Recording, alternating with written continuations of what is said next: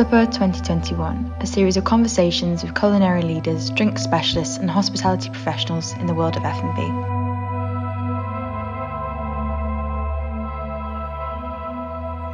Hello, and welcome to the Eighth Supper podcast of 2021. I am Hilary Rand, consulting editor of Supper magazine. And today I'm delighted to welcome Rose director and founder of These White Walls, as my guest. These White Walls is a luxury led and concept driven studio founded in 2017. Rose and her team take a blank canvas approach to creativity so that each interior emerges as unique.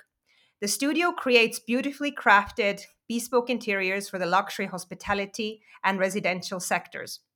Rose's approach explores how our everyday experiences can be redefined by the spaces that we inhabit.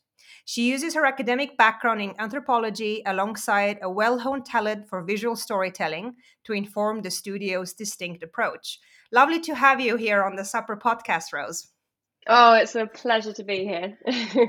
um, I gave a bit of your background, but like very, very tiny bit of it. So um, why don't we start off by by you kind of um, uh, expanding on that and and uh, tell me a bit about how you set up these white walls in the first place.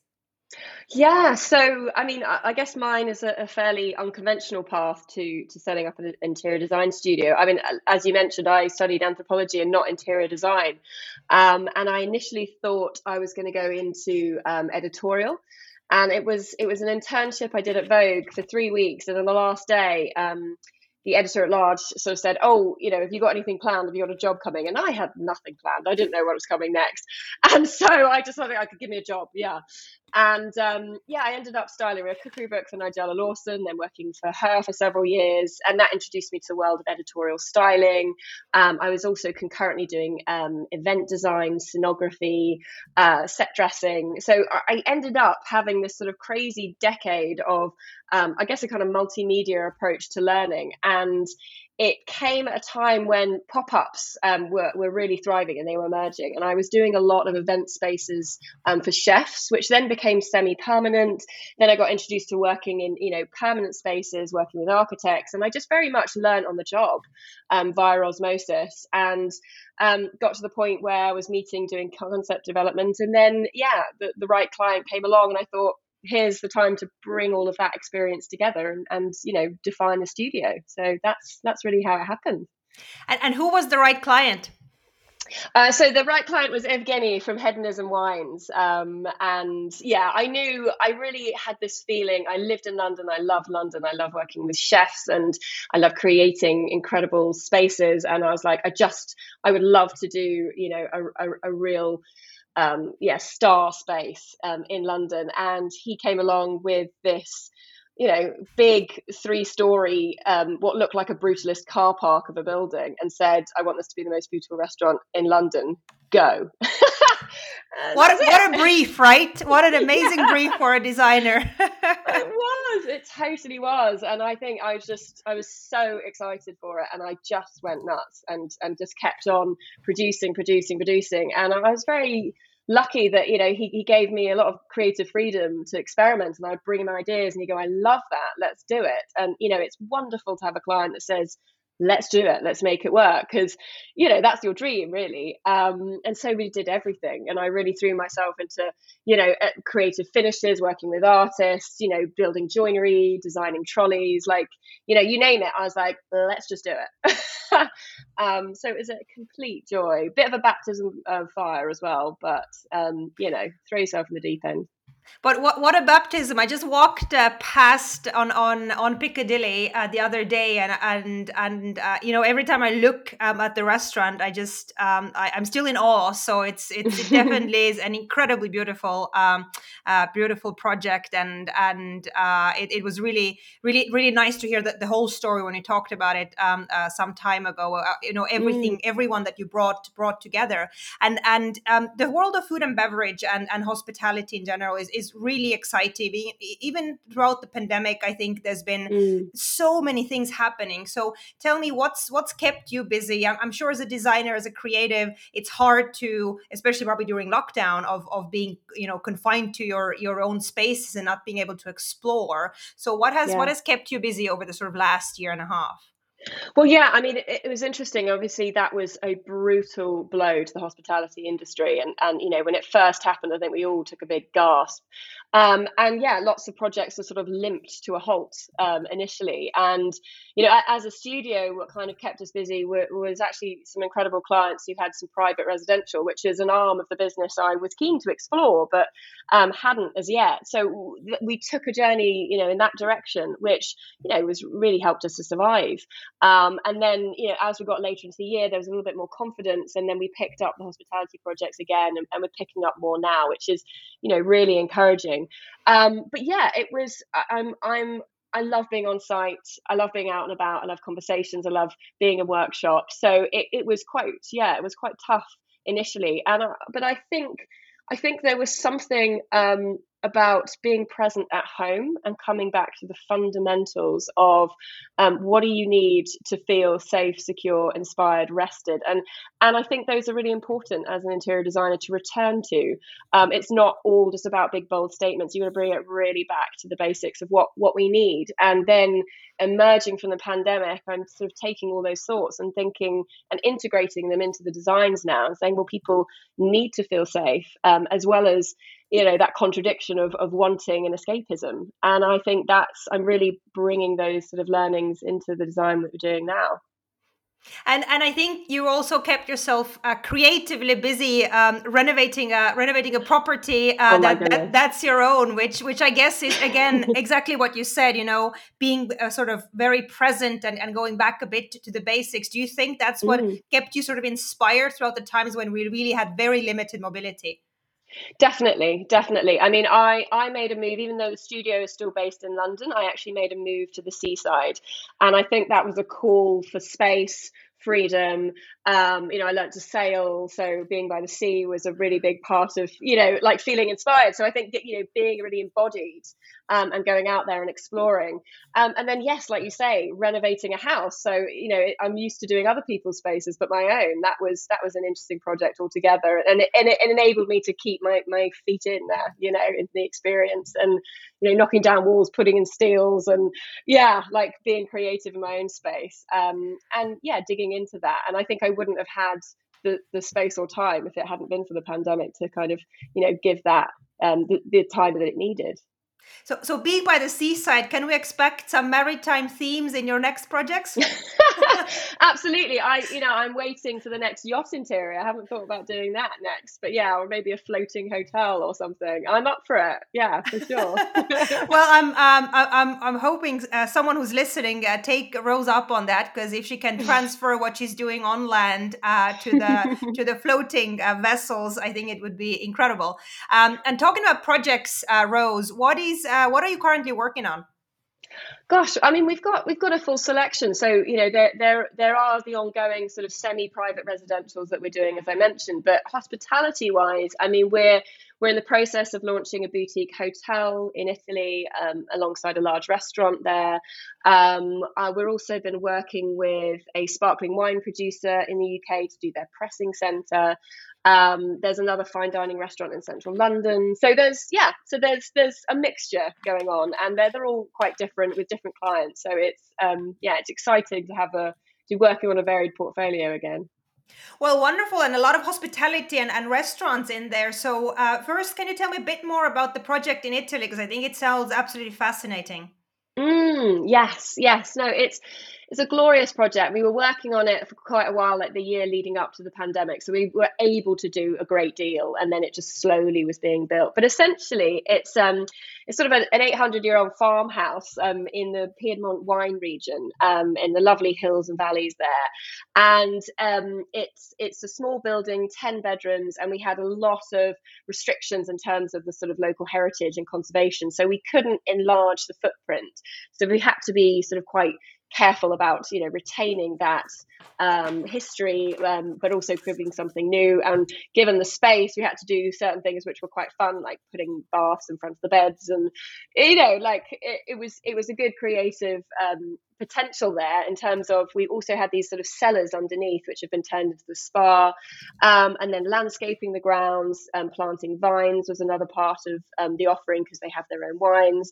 And then building from the ground up a sort of three story space event space and, and restaurant um, and that was sort of driven by um, Andrea Ribaldone, and it's got um, a young British chef who lives in Italy, who's you know working there called Charlie Pierce, um, and it, you know there's there's so much there. You know the the, the grapes are going to create the wines, and it, you know it, it's a really holistic experience. And I think you know given the fact that we began working on it pre-COVID, it still stands the test of that because I was hmm. very interested already in this idea that maybe we're experiencing overwhelm and we really need to look at a kind of retreat space um, where whereby you get to reconnect with nature. You basically get to sort of turn the screens off. We didn't actually put televisions in any of the bedrooms. That was a conscious choice.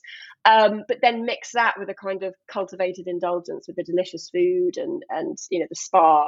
Um, and I think it was bringing those sort of dual aspects of nature and nurture together um, that actually post pandemic are completely relevant now. So it's quite exciting to sort of see that um, stand the test of time before it's even launched. well, it's gone through a few phases already, right? So I'm, yeah. I'm sure it's uh, it's it, it makes to a, a, nice story once it does open. Um, I loved your um, your wording, experiencing overwhelm. I think this is just it encapsulates mm. things so perfectly, um, oh, and I yeah. think that's that's that's now the transition journey that we're in of of mm. what are mm. all the new places that are that are opening. And talking about openings, when when can we expect this this fantastic fantastic uh, place in Italy to open its doors. So Nordelaia is a is a name, and it's actually in soft launch at the moment. Um, okay. And then the restaurant is still is still um, ongoing, but th- both are open. Um, and you know we're kind of continuing to go back in and you know finish this up the styling, and then you know the rest of the furniture and items will go in. But it's still it, you can go visit now. It's beautiful. It's ongoing what we're doing and finishing it off. Um, but yeah, it's it's it's glad it's you know it's, it's a good place to get it open now. So if you're in Italy um, then go and visit it. Absolutely, oh, going on my list, Rose, for sure. Yes. and um, uh, we, we, when we talk about restaurant design, um, you started with sort of an independent chef owner and and mm. designing for that, and now going into the hotel side of things. Um, mm. How have you seen that as a transition? Uh, because obviously, it's a hot uh, you know it's it's a hot topic that's debated what makes a ho- good hotel restaurant in terms of mm. concept in terms of design what's your sort mm. of take on it because you've come from the for first of all the set design side making working with great chefs and then moving mm. on to mm. design and then moving into uh, restaurants within hotels yeah yeah i mean i think i think ever more so the the, the chefs themselves are key um, you know they're really an important part of, of, what the draw is people people want to know who the chef is now. Whereas a few years back, it was more about who's the hotelier and where's the location. Um, and I think that's really, really important. And for me, I, I mean, I love food. I'm a real foodie.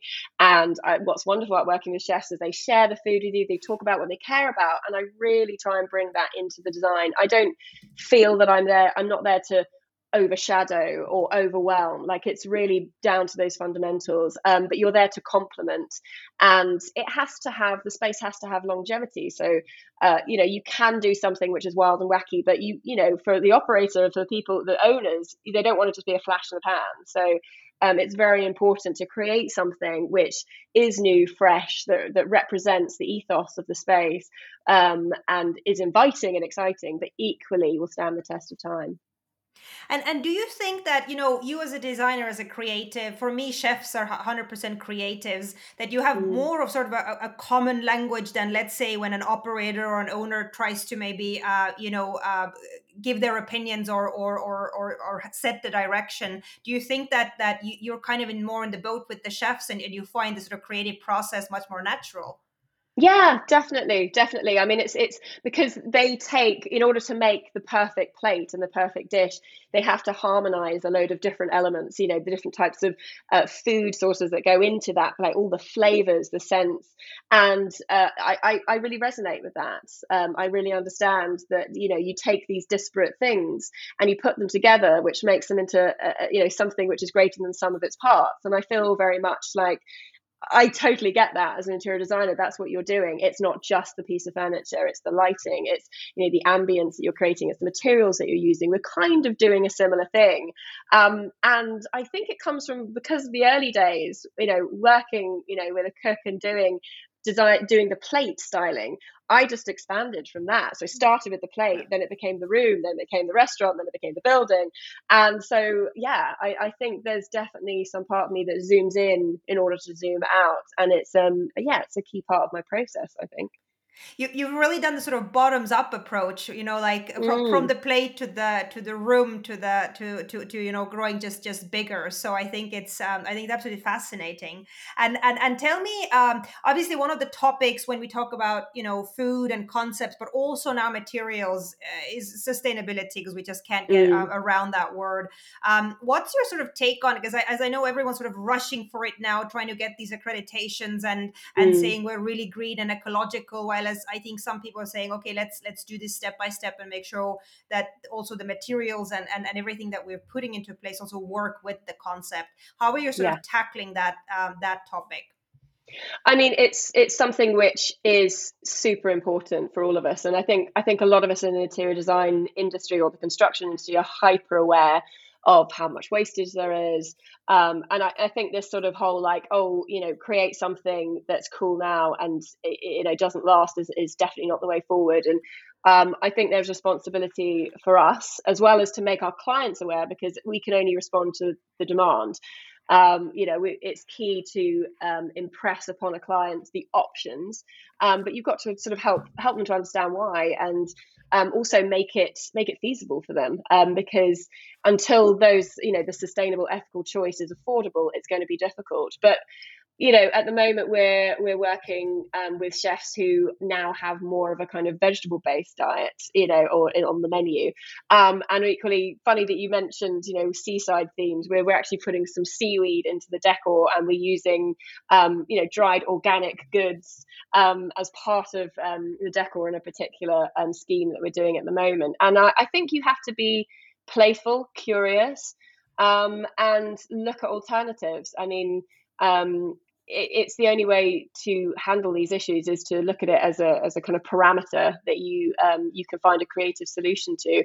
Um, but yeah, we're all in this, and um, I don't. I, I definitely wouldn't define myself as a sustainable practice. I just aim to go that way, mm, mm-hmm. absolutely, and I think that's important for all of us.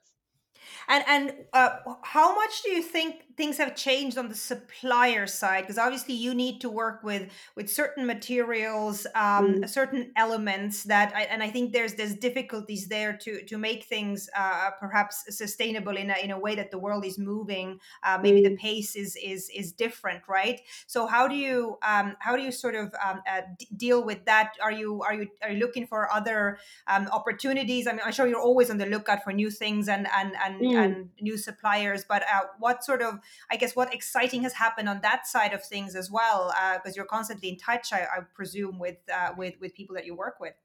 Yeah, I mean, you know, on the it's it's interesting, isn't it? The supply of things at the moment, the cost of some things is crazy. Steel, you know, cost of timber, um, brass, all all of those sort of you know quite fundamental materials um, is is very costly and so therefore i think you have to look at alternatives i mean a big you know a big move is terrazzo um, and recycled marble um, composite stone as well. You know it was something which you know for my own kitchen i remember thinking oh love natural stone but it doesn't feel like the right choice. And those, mm. so therefore you know looking at um, you know other man-made materials um, and and recognizing that that's a conscious choice that i i need to make as well um, but it's crazy the amount of stuff. I mean, you know, pineapple leathers was something I was looking at the other day, or or, or fish leather, like you know, wastage um, from you know that the fishing industry can be made into materials. I mean, that's super exciting for me. I mean, materials are, are, something which I'm constantly keen to experiment with and explore. And um, there are people out there who are doing the same. So um, I think it's again, you know, a creative opportunity. And and tell me um, about uh, working with you know you're working with all kinds of different types of clients i would i would presume. And and when we when we started our conversation you you you said you found like the perfect client who said hmm. this is what we want to do. Um, as a creative you know you you you have a vision and and you need to translate that vision. Um, how easy or hard is that? How do you sort of you know get your way with with clients? How do you convince them? What's your secret power? What's my secret power? Um i think i think people i mean i'm quite brave um you know and i think big um, but equally i'm very real. And i think that's what clients need. They you know they don't want a creative maniac that can't make things happen. I think like you say because i worked from the for, maybe i could be a creative maniac but i've worked from the ground up and i think that's really important part of, of, my approach. And i'm like i understand that things need to be made real. And how do we do that? Um, and particularly i think working in you know in, in set design um, and event design where you really can explode the concept and do something quite escapist that is always something that i i bring in. And um, i think what it is is i will reassure and i will let the client know that i can answer the brief but i'll then take them beyond that and show them what's possible beyond what they've already seen. And for me, that's super exciting. And I love the response of a client when they hadn't thought of going that far. I'm mm. like, well, this is entirely possible, and that's what I'm here to help you do.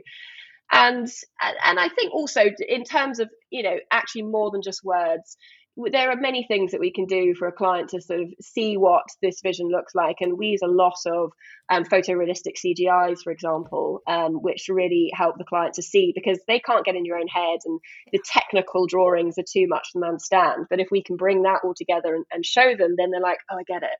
And what's wonderful is you create the CGI and then you see it actualize um, in reality. And I think when you take clients on that journey and they see it, it's it's it's fantastic. Great, and and talking about clients seeing it, um, obviously the pandemic was was um, curb travel, and, and we you couldn't get to uh, to, the, to the sites actually. But but I, I, I know you've been busy lately of of, of uh, flying uh, back and forth and, and being able yeah. to actually go to sites. That's a game changer, right? Being able to actually be yeah. there physically, look at things, yeah. um, and and get inspired. So, um, do you think there's going to be some sort of a hybrid going forward in terms of how you're going to manage projects, or what what will you take from this experience? What will you keep? Definitely, definitely. I mean, pre-pandemic, I were I already felt a bit exhausted by the level of travel that I was doing. It was crazy, and I feel like in the last sort of two months, it's gone a little bit crazy. But I think that's a temporary kind of emerging from just lockdown and having to like clients be like, "Oh, we just need to see you," and and it's so important to be there on site for real. Um, it's been, we've managed to get through the pandemic, but it has been a bit of a coping mechanism, like photographing stuff and, you know, oh, can you approve this um, on my phone? You know, it's all been a little bit tough. We've got through it, you know, we've all done it and we've kept things moving forward. But yeah, the reality of being on site, seeing the light conditions, feeling the materials, and troubleshooting, because there's always, always the unexpected that arrives. And you just have to go there, find a solution Equally, um, I think what has been very positive um, is how technology has assisted us through the pandemic to prove that you do not need to fly across the world to have a meeting um, or a day's worth of meetings. You can just jump on Zoom. And I think going back to not being um, yeah, uh, not not contradicting myself too much about being more aware of sustainability. That's definitely something that we have to take into consideration, and we're able to do that now. Nobody really used Zoom; you couldn't get clients or contractors on it, um, let alone you know ourselves. Whereas now it's like, great, let's just jump on a Zoom. We can sort this all out, um, and that's I think that's fantastic. And technology is is key. I think so. The hybrid model definitely is is going to keep going. Great, Rose. And, and my, my last question to you I, I hope that on, on your recent travels, uh, you've also been able to explore a bit on the food and drink world because uh, I, I know that uh, we, we both uh, really love eating out, trying new things. So tell me something that excites you right now that's happening in the food and drink world. What, what have you seen recently? What sort of uh, sparked your curiosity? Oh, I think, I mean, many, many things. I think I'm quite excited about women in the industry, really. Like, yeah, you know, yes, exactly. I think women in the industry, female chefs particularly, that's super exciting. It was not something that was on the radar before. And now, you know, we've got Kim Woodward, we've got Asma Khan. I mean, we've got, um, you know, women who are celebrating their heritage through their food, creating incredible, beautiful, glamorous restaurants. Um, you know, Martha Ortiz uh, uh, you know, so many of them, and also then incorporating like you know veganism into the menus. Uh, I think that for me, you know, as a as a, a female business owner, um, you know, running a female team, that's super exciting. Um, so yeah, that's that's kind of on my radar as something I hope will stay. Well, w- wonderful. I'm, I'm, looking forward to uh, an, an, announcement, Rose. We're going to design an absolutely superb restaurant that's run uh, slow, solely by uh, by women in, in the kitchen and on the floor. So I think that, that's going to be really, really epic. And I want to actually end with this really high note because I, I, I think it's super positive. So, Rose, thank you again for being on, on the Supper podcast. podcast. It's been really lovely having you. Mm, pleasure. Absolute pleasure.